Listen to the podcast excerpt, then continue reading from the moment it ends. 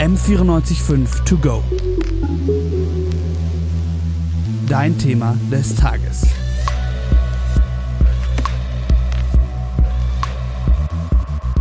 Hi und herzlich willkommen bei M945 To Go. Ich bin Moritz Braun. Und ich bin Sophia Groß. Heute haben wir vor, über das Thema Schlaf und Träumen zu sprechen. Damit also auch zwei Themen, die wahrscheinlich jeden von uns was angehen, weil ohne Schlaf kommen wir ja nicht lange aus. Ja, fast die Hälfte unseres Lebens schlafen wir, aber nicht viele von uns wissen, was da wirklich passiert. Und genau darüber habe ich mit Albrecht Forster gesprochen. Er ist Biologe und Schlafforscher und forscht am Universitätsklinikum in Bern. Er hat auch ein Buch zum Thema Schlaf geschrieben und auch die App entwickelt, die dem Schlafen helfen soll. Er erklärt mir, was während dem Schlaf passiert. Schlafen ist wie Waschen, Schneiden, Legen fürs Gehirn. Zum einen wird in der Nacht tatsächlich unser Gehirn durchgespült. Die Zwischenräume zwischen den Nervenzellen vergrößern sich um sagenhafte 60 Prozent. Und da werden dann so Proteinreste rausgespült. Und genau diese Proteinreste, die da rausgespült werden, die stehen auch im Verdacht, Alzheimer oder Parkinson auszulösen. Das ist das Waschen. Dann werden in der Nacht tatsächlich unsere Nervenzellen zurückgestutzt wie so ein Obstbaumschnitt im Frühling, sodass die Nervenzellen am Tag dann wieder austreiben können und neue Kontakte knüpfen können. Denn Lernen ist eigentlich neues Kontakte knüpfen zwischen Nervenzellen. Und zu guter Letzt wird im Schlaf nicht einfach nur alles für den nächsten Tag vorbereitet, sondern es wird auch nachbereitet. Das ist das Legen. Da kommuniziert ein kleiner Gehirnbereich, der Hippocampus, mit der Großhirnrinde und macht die Großhirnrinde darauf aufmerksam, was denn am letzten Tag oder den letzten beiden Tagen so passiert ist. Gibt so Tipps. Und dann werden die gleichen Nervenzellen aktiv, die auch tagsüber aktiv waren. Es kommt zu einem Wiederabspielen der Gedächtnisinhalte und dadurch werden die zum einen verfestigt, aber viel wichtiger, sie werden quer vernetzt und damit bildet sich in der Nacht tatsächlich echtes Wissen heraus. Also ich sage immer, Sherlock Holmes muss ein begnadeter Schläfer gewesen sein. Ah, interessant. Also im Schlaf festigt sich so unser Wissen oder wir werden auch so ballastlos mehr oder weniger. Ja, genau. Herr Forster hat mir auch gesagt, dass wenn wir nicht schlafen würden, würden wir wahrscheinlich auf dem Niveau eines Dreijährigen bleiben, weil einfach sich Wissen nicht verfestigen kann. Gott sei Dank für den Schlaf dann. ja, es ist wirklich extrem wichtig.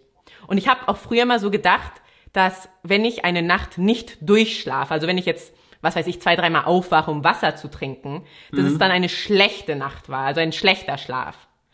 Ja, ja, wenn man dann immer wieder aufwacht. Ja, das ist aber tatsächlich ein Mythos, weil wir wachen so circa alle 90 Minuten auf. Das hat mir Herr Forster erklärt und da war ich so, okay, wow. Jede und, eineinhalb Stunden. Ne? Ja, so circa. Und es war früher so, ja, weil man ja früher in der Wildnis geschlafen hat und dann auch überleben musste und nach dem Feuer checken musste oder nach Tieren. Aber das fällt natürlich heutzutage weg. Und wenn man dann ähm, innerhalb von drei Minuten wieder einschläft, dann erinnert man sich einfach nicht daran. Und dann denkt man, dass man durchgeschlafen hat. Also normalerweise wachen wir sowieso jede Nacht ständig auf, aber wir vergessen es einfach wieder. Ja. Okay, gut zu wissen. dann störe ich dich vielleicht nicht mehr so. Ja, und einfach, wenn man älter wird, ähm, werden diese, diese Zeiträume, wo man kurz wach ist, etwas länger. Und dann denkt man eben, dass man irgendwie weniger schläft oder öfters aufwacht, aber man erinnert sich mhm. halt einfach nur dran. Konnte er vielleicht auch äh, was dazu sagen, wie lange man denn schlafen soll? Weil da schweben ja immer verschiedene Zahlen im Raum. Sieben Stunden habe ich schon gehört, acht Stunden. Manche sagen, das kann man gar nicht sagen. Ja, es ist so sieben bis neun Stunden eigentlich, aber es ist sehr individuell. Also einer kann vielleicht mit sechs, sieben Stunden auskommen und der andere braucht wirklich neun Stunden. Und da mhm. habe ich eigentlich auch einen ganz coolen Tipp von, für dich von Herr Forster. Und zwar, man braucht einfach zwei Wochen Urlaub, was ja immer schön ist. und, okay, das ist schon mit. Ja, und die erste Woche ähm, schläft man einfach aus. Und die zweite Woche schläft man wieder aus. Aber man schreibt sich auf, wie viele Stunden man schläft in der Nacht und man schreibt sich auch noch auf, ähm, wie viele Minuten oder wie viele Stunden man ein Mittagsschläfchen hält. Und das ist eine Woche lang. Und dann schreibt man sich den Mittelwert auf von dieser Woche und das sind dann die Stunden, die man pro Nacht schlafen sollen, sollte. Okay, also ein bisschen Mathe ist gefragt, aber dann kann man sich das individuell ausrechnen praktisch.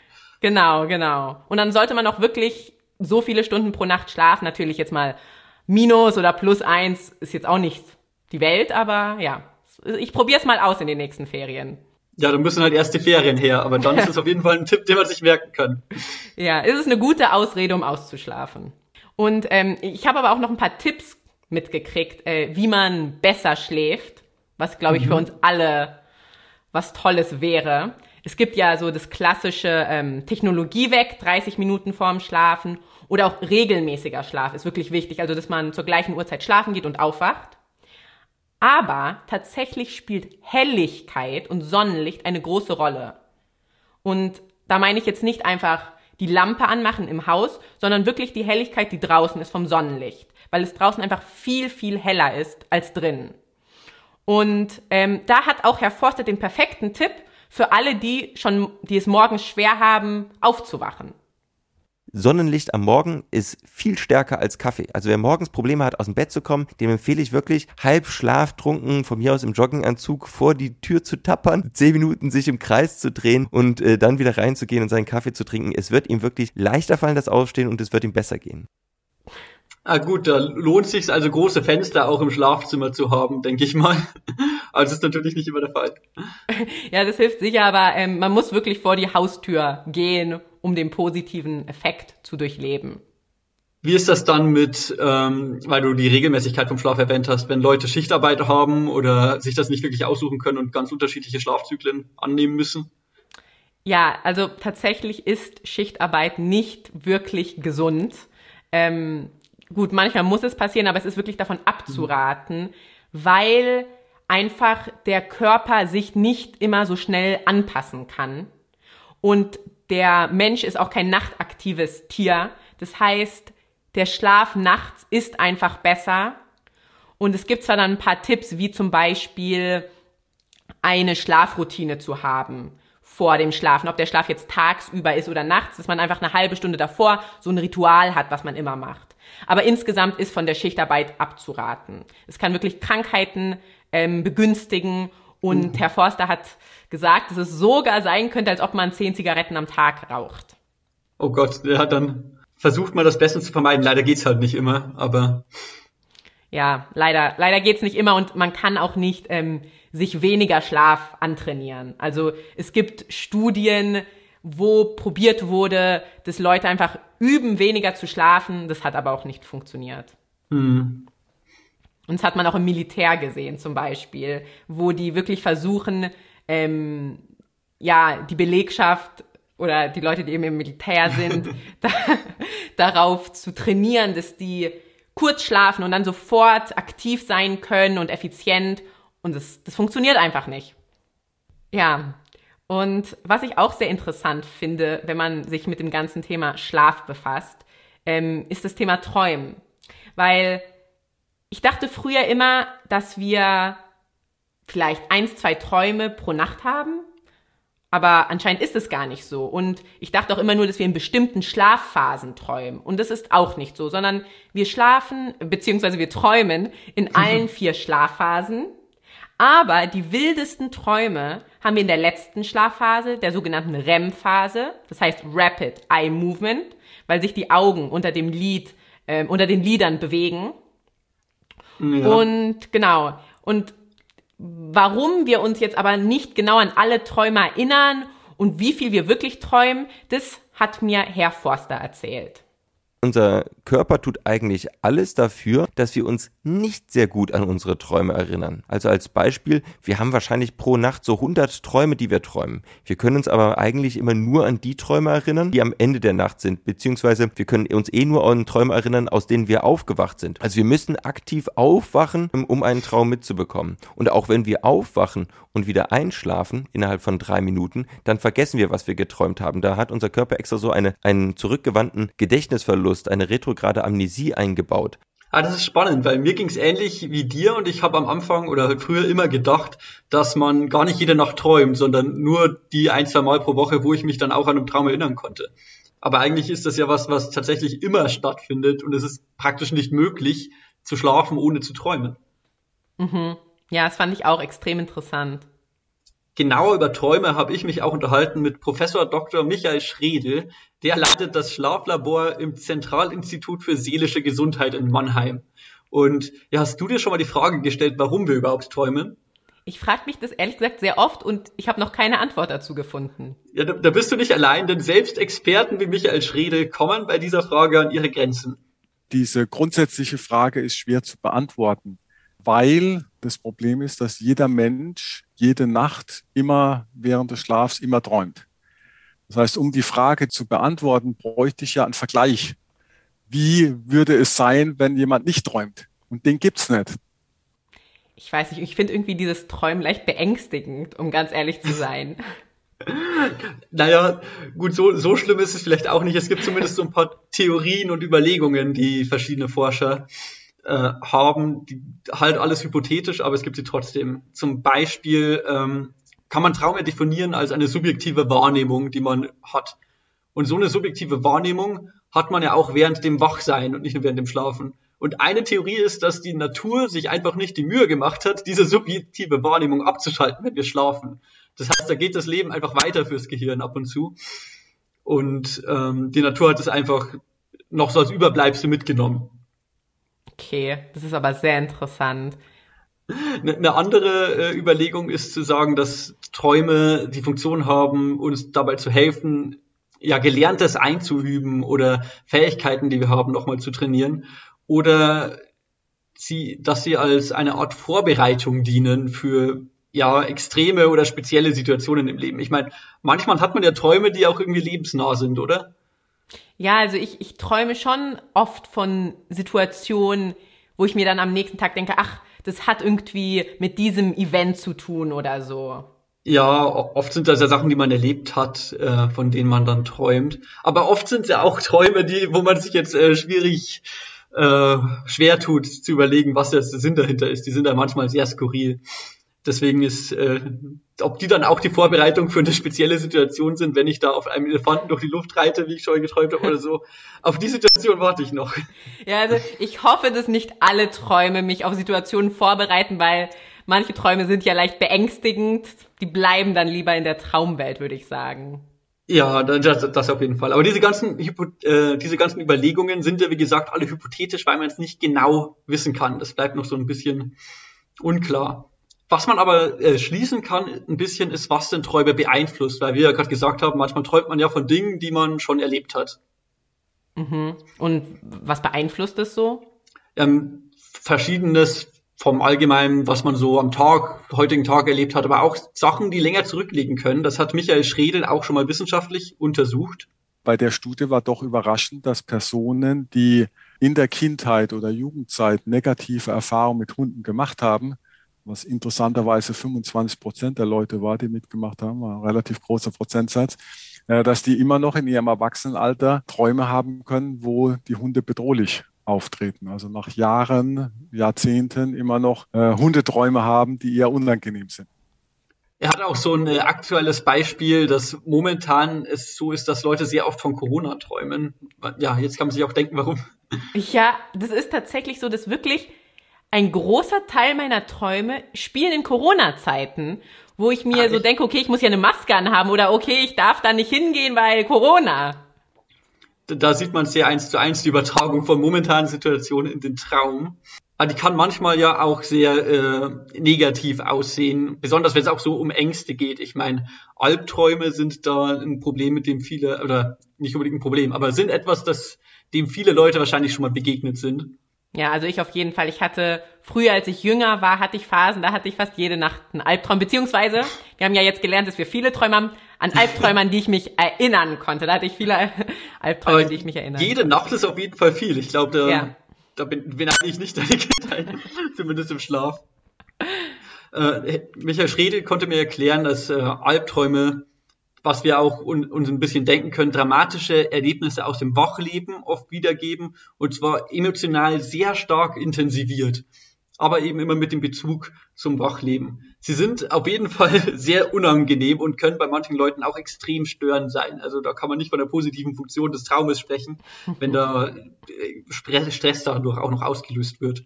Ja, Also ich glaube, man fühlt sich nicht so gut, wenn man einen Albtraum hat und dann aufwacht. Man fühlt sich viel besser, wenn es ein schöner Traum ist, wo man am Pool gelegen hat, als dass man, was weiß ich, von jemandem mit einem Messer ähm, hinterher gerannt. Ja, der Schlaf ist dann negativ beeinträchtigt, wenn ich jede Nacht aufwache, schweißgebadet, weil ich äh, denke, jemand jagt mir ein Messer in den Rücken. Also es gibt nur, nur dann, vielleicht könnte man sagen, dass er einen Zweck hat, der Albtraum, äh, wenn man die Sache so angeht, dass Albträume ja eine Angst darstellen. Und eventuell wusste ich von dieser Angst vorher noch gar nicht so genau, wenn man da genauer hinsieht. Und dann weiß ich vielleicht, was ich konfrontieren muss oder was ich tun muss, um da diese Angst zu bekämpfen. Ein Beispiel ist vielleicht, äh, ich, hast du schon mal davon geträumt, dass du von irgendetwas wegläufst oder fließt? Ja, ja. Das gibt's ja auch oft so in, in Albträumen, aber auch normalen Träumen. Und ähm, Michael Schredel meinte, dass so Weglaufträume recht häufig sind und die könnten ein Zeichen dafür sein, dass ich momentan in meinem normalen Wachleben irgendein Problem habe oder eine Konfrontation, der ich aus dem Weg gehe oder von, von dem ich weglaufe. Und im Traum ah. kommt es dann äh, so verarbeitet vor als Albtraum mit äh, dem Weglaufen. Und er meinte, es ist vielleicht so, dass der Traum uns damit äh, vermitteln will, welche Strategie denn nicht funktioniert. Wenn ich im Albtraum von dem großen Monster oder dem äh, fallenden Himmel weglaufe, dann endet es meistens nicht gut. Ja, also meistens sind ja diese Träume, also ich hatte schon oft so Weglaufträume, dass ich mich meine Beine nicht tragen. Ich weiß nicht, ob du das oh kennst. Ich, ich, ich, ich bin gerannt, aber ich bin so langsam gerannt. Ähm, ja, dann muss ich mir mal überlegen, von was ich im reellen Leben oder im Alltag weglaufe und vielleicht hilft mir das ja, meinen Alltag zu verbessern.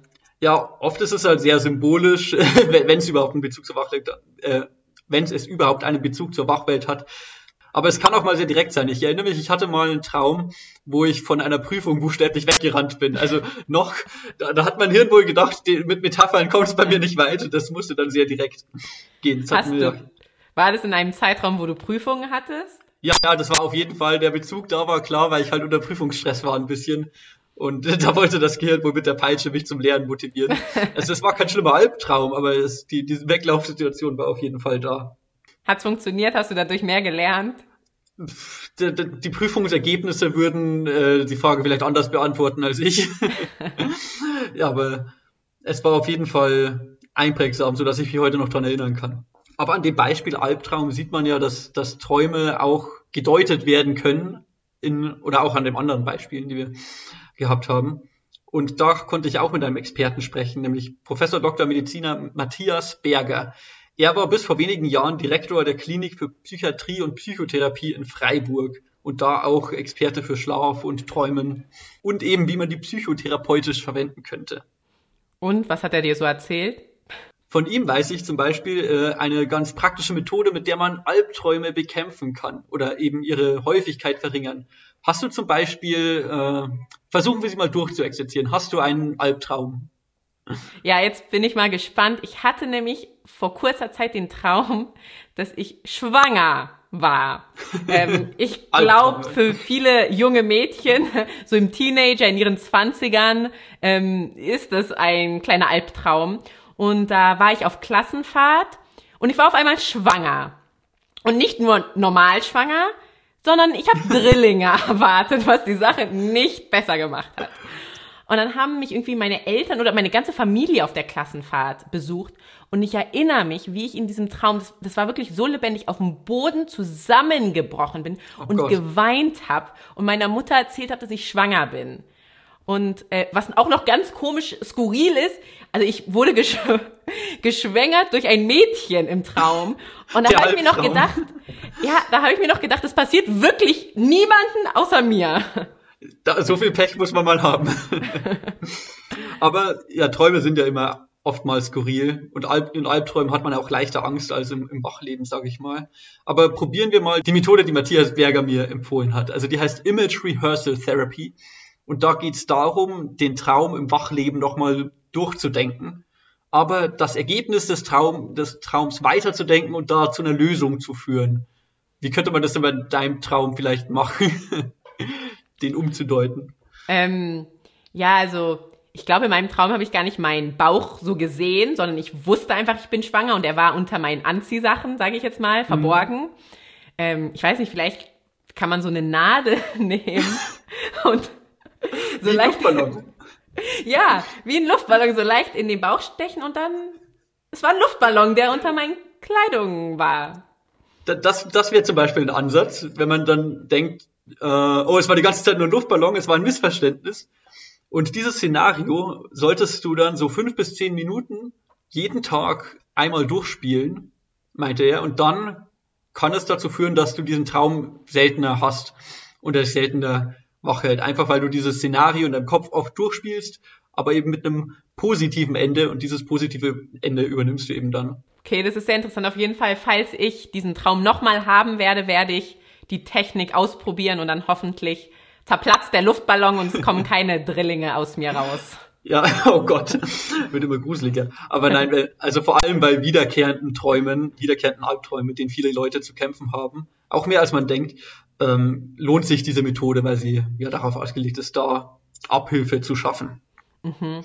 Man kann solche Träume oder also nicht Albträume, sondern auch normale Träume, man kann die auch dafür nutzen, etwas mehr über sich selbst rauszufinden. Also ein weiterer psychotherapeutischer Ansatz, Träume für sich selbst zu nutzen. Da muss man auch kein Experte sein, das kann man für sich machen.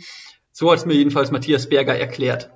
Das nennt man in der Psychotherapie äh, Mentalisierungsfähigkeit, dass man genauer über sich nachdenken kann, reflektierter ist und eben sich auch damit beschäftigt, was in den Träumen eben so vorgeht, was offensichtlich eben einem wichtig ist. Sonst würde man wahrscheinlich nicht davon träumen und ob es einem mehr über sich aussagt. Ja, also ich glaube wirklich, dass man durch Träume so ein bisschen ins Unterbewusstsein wahrscheinlich blicken kann. Ja, Herr Berger hat ein anschauliches Beispiel genannt, wie das vielleicht äh, in, in der Praxis aussieht äh, aus seiner Situation, die er selbst erlebt hat. Also er, er hatte zum Beispiel geplant, eine Präsentation mit zwei weiteren Wissenschaftlern zu führen und die haben sich davor zusammengesetzt und überlegt, wie sie es dann machen und äh, entschieden, dass Matthias Berger am besten so eine Moderatorenrolle übernimmt und dann die anderen beiden moderiert in der Präsentation praktisch. Und dann rückte dieser Termin immer näher und ein paar Tage davor hat er dann geträumt. Und er hat geträumt, dass sie jetzt bei dieser Uni sind, wo der Vortrag ist, und dann kommt ein Taxi wo auf einmal ganz viele Wissenschaftler aussteigen, die alle nicht kennen. Und einer von denen fängt an zu reden und zu reden und zu reden. Und er macht diesen ganzen Vortrag kaputt, weil er einfach nicht aufhört zu reden und, und pausenlos weitermacht. Und dann wacht äh, Herr Berger auf und fragt sich erstmal, was, was, was soll das Ganze? Und er meinte, da muss man dann immer unterscheiden, was auf der Subjektebene und auf der Objektebene ist. Und diesen Wissenschaftler im Traum, der die ganze Zeit geredet hat, den kannte er nicht. Also er hatte da überhaupt keinen Bezug dazu. Deswegen hat er die Objektivebene ausgeschlossen und äh, gesagt, das muss er selbst sein. Also diese Person, die die ganze Zeit redet, ist er selbst. Und das hat er dann auf die, die kommenden Tage übertragen. Und dann ist ihm eingefallen, ja, so wie wir das geplant haben, die Präsentation, da rede ich ja viel zu viel, obwohl ich eigentlich nichts Wichtiges zu sagen habe die ganze Zeit. Und das würde überhaupt nicht funktionieren. Das wäre viel zu viel Redeanteil für mich. Und dann ist er in Uni gefahren, hat es den anderen beiden Wissenschaftlern erklärt und die haben das Thema anders aufgezogen und es hat super funktioniert. Aber das ist mal so ein Beispiel, wie er es für sich angewandt hat. Okay, wow, da hat man, also merkt man, dass es sich wirklich lohnt, sich mit den eigenen Träumen zu befassen. Ganz genau. Er sieht Träume für solche Dinge auf jeden Fall sehr geeignet und hält es für sinnvoll, da immer genauer hinzusehen wenn man guckt, was kommt auf mich zu und was hat in dem Traum Bezug dazu und was kann ich eventuell daraus lernen, weil ich im Traum oft viel, viel schlauer bin, als ich es im Wachzustand bin, weil ich nicht so abgelenkt bin. Und ich kann im Traum auf ganz viel zurückgreifen, auf Erinnerungen, die mir normalerweise eventuell verschlossen sind. Ich kann mehr assoziieren und ich kann klug Probleme lösen, aber eben oft in Bildern und ein bisschen dramatisch. Träume sind oft ziemlich dramatisch, viel dramatischer als die Wirklichkeit eben ist. Aber wenn man es darauf sieht, dann können Träume sehr hilfreich sein. Also ich werde es auf jeden Fall das nächste Mal ausprobieren, dass wenn ich einen Traum habe, besonders wenn er wiederkehrend ist, dass ich mir überlege, auf was bezieht sich das in meinem Alltag und vielleicht löse ich ja so das eine oder andere Problem. Ja, das ist bestimmt nicht immer möglich und manchmal beziehen sich Träume eben auch einfach was, was man am Tag erlebt hat, die Vergangenheit, wie man vorhin, wie wir vorhin gesehen haben. Aber es ist auf jeden Fall eine Art und Weise, Träume für sich selbst zu deuten und zu nutzen. Aber es gibt auch eine ganz andere Art, wie man Träume nutzen kann. Das habe ich vor kurzem mal gesehen, beziehungsweise ich habe es auch mal ausprobiert. Das sogenannte mhm. luzide Träumen. Hast du davon schon mal gehört? Ah ja, ja, das luzide Träumen, da habe ich auch äh, von der Zeit, ist schon länger her, versucht das selbst mal zu machen und mich viel da informiert, weil es ist ja sehr, sehr spannend. Ja, das, das heißt auch Klarträumen und ein Traum ist ein luzider Traum beziehungsweise ein Klartraum, wenn man sich im Traum selbst, während man schläft, bewusst ist, dass man träumt und dann im besten Fall ihn auch einfach kontrollieren kann und dann vielleicht rumfliegen kann. Ja, ich, ich selbst habe es nie geschafft, aber ich habe immer davon gelesen, was Leute so sagen, dass man im Traum dann einfach, genau wie du meinst, einfach abheben kann, losfliegen oder die Umgebung kontrollieren, Personen umgestalten, was auch immer und je nach Fantasie den Traum umbauen kann.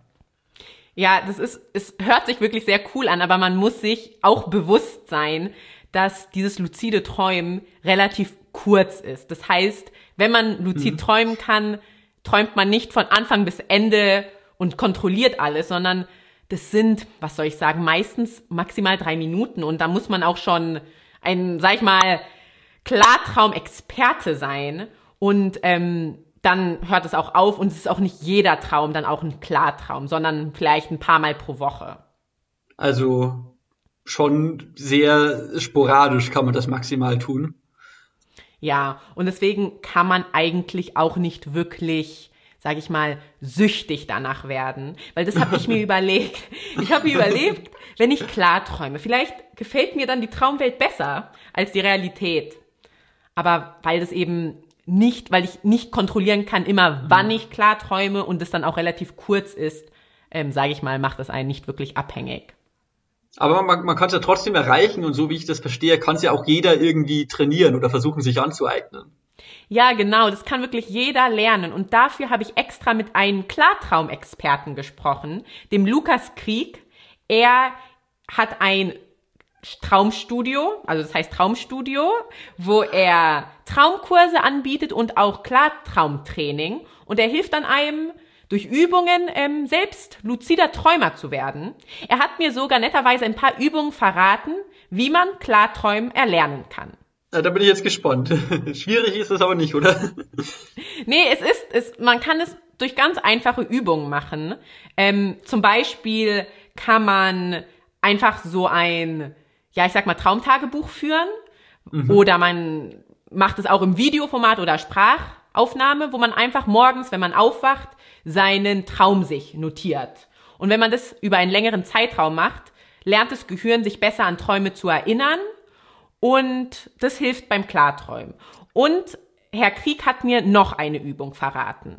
Ein Klassiker ist zum Beispiel jetzt die eigene Hand zu überprüfen. Dass ich tagsüber in irgendeiner Bewegung innehalte oder wenn ich irgendwas erledige oder irgendwo hinlaufe und irgendwie in so einem Alltagstrott bin, halte ich kurz inne und gucke mir meine Hand an, frage mich dabei, ob ich wach oder träume und könnte jetzt die Hand überprüfen, ob irgendwas Eigenartiges da vorliegt. Also ob die Anzahl der Finger stimmt, ob mit meiner Haut alles in Ordnung ist, ob ich vielleicht durch die Hand irgendwie durchsehen kann, hat sie ein Loch oder ist irgendwas Ungewöhnliches eben, was mir da auffällt und äh, diese, also die Überprüfung der Hand kann dann auch wirklich in den Traum so übernommen werden, dass das irgendwann mal im Traum von selbst passiert und ich dann im Traum eben erkenne, wenn mit der Hand irgendwas total Komisches äh, los ist, dass ich nur träume.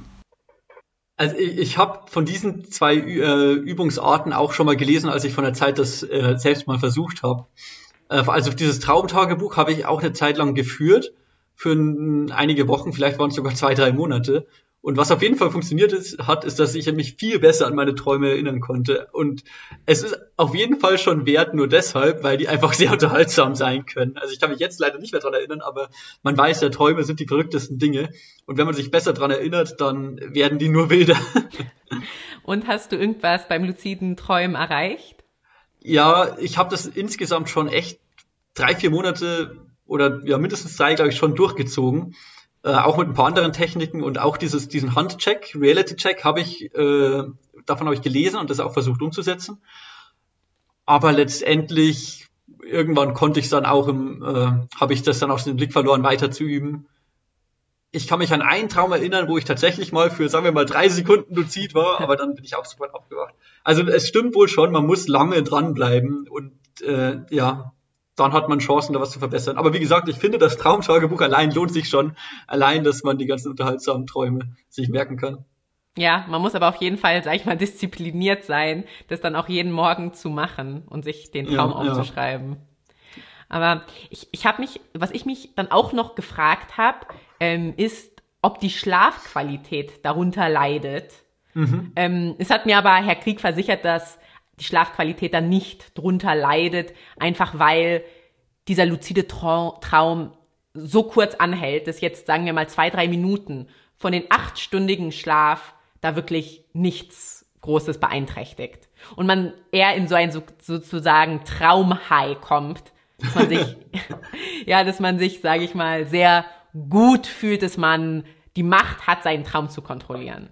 Ja, wenn man einen guten Traum hatte, ist man, denkt man vielleicht besser über den Schlaf, den man hatte, ja. Und das macht ja auch Sinn, wie du sagst, wenn man nur, nur drei Minuten luzid träumt im ganzen Schlaf von acht Stunden, bezweifle ich, dass das einen großen negativen Effekt hat. Ja, und es ist eigentlich auch ganz interessant zu wissen, was da genau im Gehirn passiert, wenn man luzid träumt, weil mhm. da, da müssen ja irgendwelche anderen Aktivitäten passieren, die nicht passieren, wenn man normal träumt. Und was da genau passiert, hat mir Herr Krieg erklärt. Das kann man sogar live beobachten, wenn man jetzt äh, ein Gehirn während dem Träumen ansieht. Es schalten sich einfach kognitive Gehirnbereiche an, die normalerweise im Traum ausgeschaltet sind. Also so in den evolutionär neueren Teilen des Gehirns gehen dann bestimmte Bereiche an, die sich äh, um Themen drehen wie Urteilsvermögen, Selbstreflexion und die ganzen kognitiven Areale, besonders äh, vorne so im präfrontalen Kortex und im Stirnhirn. Die gehen dann an und in dem Moment ändert sich mein Bewusstseinszustand im Traum, aber ich äh, wach davon nicht. Also aufwachen im Schlafen, ohne aufzuwachen praktisch. genau, genau. Es gibt ja auch etwas, was, ich sag jetzt mal, andersrum ist, wo man aufwacht, aber andere Teile des Körpers bleiben schlafen. Hast du schon mal davon gehört? Ah, du, du meinst Schlafparalyse, oder? Genau das ist, das ist auch ein, ein spannendes Ding. Da habe ich auch mit äh, Michael Schredel drüber gesprochen kurz. Und er hat so erklärt, dass es ist ja so, wenn man schläft und vor allem, wenn man dann im REM-Schlaf ist, wo man dann wild anfängt zu träumen, da schaltet das Gehirn so eine Art Muskelblockade ein. Das heißt, ich kann mich nicht mehr bewegen oder die Muskeln reagieren halt nicht mehr, wenn ich sie bewegen will. Aus dem Grund, da, damit ich halt äh, nicht meine Aktivitäten, die ich im Traum durchführe, auch im Bett in meinem Schlafzimmer durchführe, weil das könnte ja, ähm, ungemütlich oder gefährlich werden. Deswegen macht die Natur das eben so, damit man da in Ruhe schlafen kann. Das ist bei jedem Menschen so und das ist ganz gesund. Und wenn der, wenn man aus dem REM-Schlaf aufwacht, ist es eben so, dass macht's Klick und die Muskelblockade wird ausgeschaltet und man kann dann aufstehen und irgendwas tun. Und bei der Schlafparalyse kommt dieses Klick zu spät. Das heißt also, das Gehirn wacht auf, aber dieses Zentrum im Hirnstamm, was die Muskeln blockiert, ist immer noch aktiv. Das heißt also, man ist praktisch in einem Zwischenzustand, wo das meiste vom Großhirn wach ist, aber Teile des Gehirns noch im REM-Schlaf sind.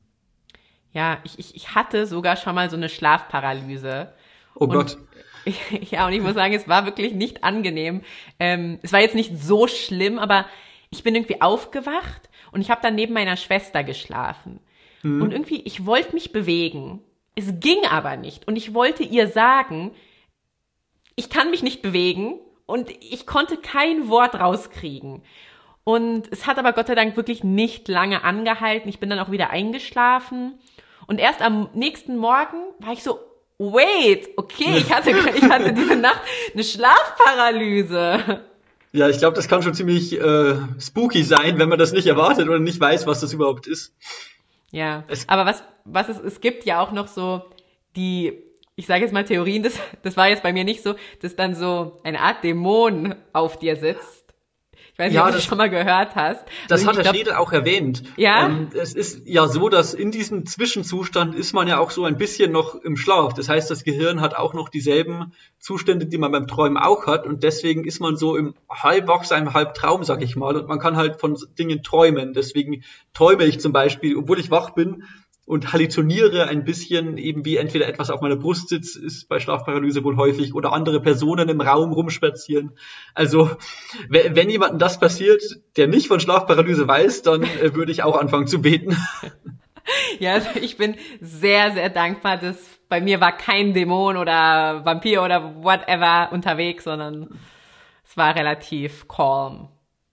In ganz extrem seltenen Fällen geht es sogar andersrum. Ähm, das ist in meinem Gespräch mit Matthias Berger kurz zur Sprache gekommen, dass es praktisch so ist, dass ähm, Leute diese Muskelblockade für das Träumen nicht haben oder die halt verlieren. Und dann äh, müssen sie alles, was sie träumen, auch im realen äh, Schlafzimmer ausführen, was natürlich sehr problematisch sein kann. Er hatte dazu ein gutes Beispiel. Ich hatte mal einen Patienten, der war ein großer Fan vom Zirkus und der träumte, dass ein Zirkus in dem Ort ist und er geht dahin und guckt sich den Löwenkäfig an und plötzlich löst sich das Schloss und zwei Löwen rasen mit ihm durch Freiburg und er hat die im Nacken und rennt und rennt und rennt und dann erreicht er aber seine Werkstatt, zwar ein Handwerker, und hält die Tür von innen zu und von außen kämpfen die Löwen und gegen die Tür und plötzlich wacht er auf und seine Frau steht in entsetzt in einer Ecke des Schlafzimmers und er steht neben dem Bett und hat das Schlafzimmer ziemlich verwüstet in seinem Kampf gegen die geträumten Löwen. Also es kann sehr unangenehm sein. Oh Gott, also dann, dann bewegt man sich nicht nur im Bett, sondern man steht richtig auf. Da hätte ich ja Angst als Schlafpartner genau. oder Schlafnachbar, dass ich da irgendwie noch verhauen werde. Du, du agierst, genau, das, das ist auch tatsächlich eine Gefahr, weil du agierst deinen Traum aus und deswegen muss da in diesen extrem seltenen Fällen, muss man sagen, äh, ist es dann so, dass die halt auch oft ver, ja, eingeschränkt werden müssen in der Bewegung während des Schlafs, damit sowas einfach nicht passiert. Oh Gott, ist man dann ans Bett angekettet oder was? So ganz genau weiß ich es nicht, aber es ist, ich würde mir keine Sorgen machen auf jeden Fall. Es passiert, wenn du, hm, wenn, dann tritt es bei älteren Personen auf und sehr, sehr, sehr selten. Dann bin ich froh, dass ich noch jung bin, sage ich mal. ja, davor würde ich jetzt keine Angst haben. Insgesamt, wenigstens weiß man über das, äh, was es auslöst und über Schlafparalyse zum Beispiel, aber insgesamt gibt's ja, ist ja der ganze Bereich Schlaf und Träume noch sehr unerforscht. Ja, Herr Forster hat mir auch erzählt, dass in den meisten Universitäten wird im Lehrgang Medizin oder auch Biologie das Thema Schlaf und For Schlafforschung nicht in dem Detail gelehrt, in dem es eigentlich gelehrt werden sollte, weil es ist wirklich so ein großer Teil von unserem Leben. Es gibt noch sehr viel über die zweite Hälfte unseres Lebens zu erforschen. Aber ich bin sehr froh, dass wir zu zweit jetzt schon mal so ein bisschen die Welt des Schlafs und des Traums erkundet haben. Ja, ich selber habe äh, viel gelernt auf jeden Fall. Luzides Träumen könnte ich wieder versuchen zu üben mal. Aber auf jeden Fall weiß ich, was ich jetzt bei Albträumen zu tun habe. Oder wenn ich ja. mal so einen Traum habe, der mir etwas über Ängste oder Probleme sagen könnte, fällt es mir vielleicht jetzt besser auf. Okay, danke Moritz, hat mir großen Spaß gemacht mit dir über das Thema zu sprechen. Danke, Sophia, und auch nochmal vielen Dank an all die Experten, die ihr Wissen mit uns geteilt haben und natürlich auch an alle Zuhörer. Ciao und schlaft gut.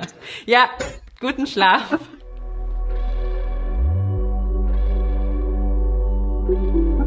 M945 to go.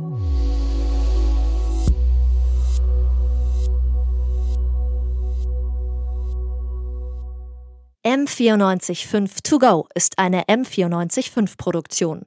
Ein Angebot der Media School Bayern.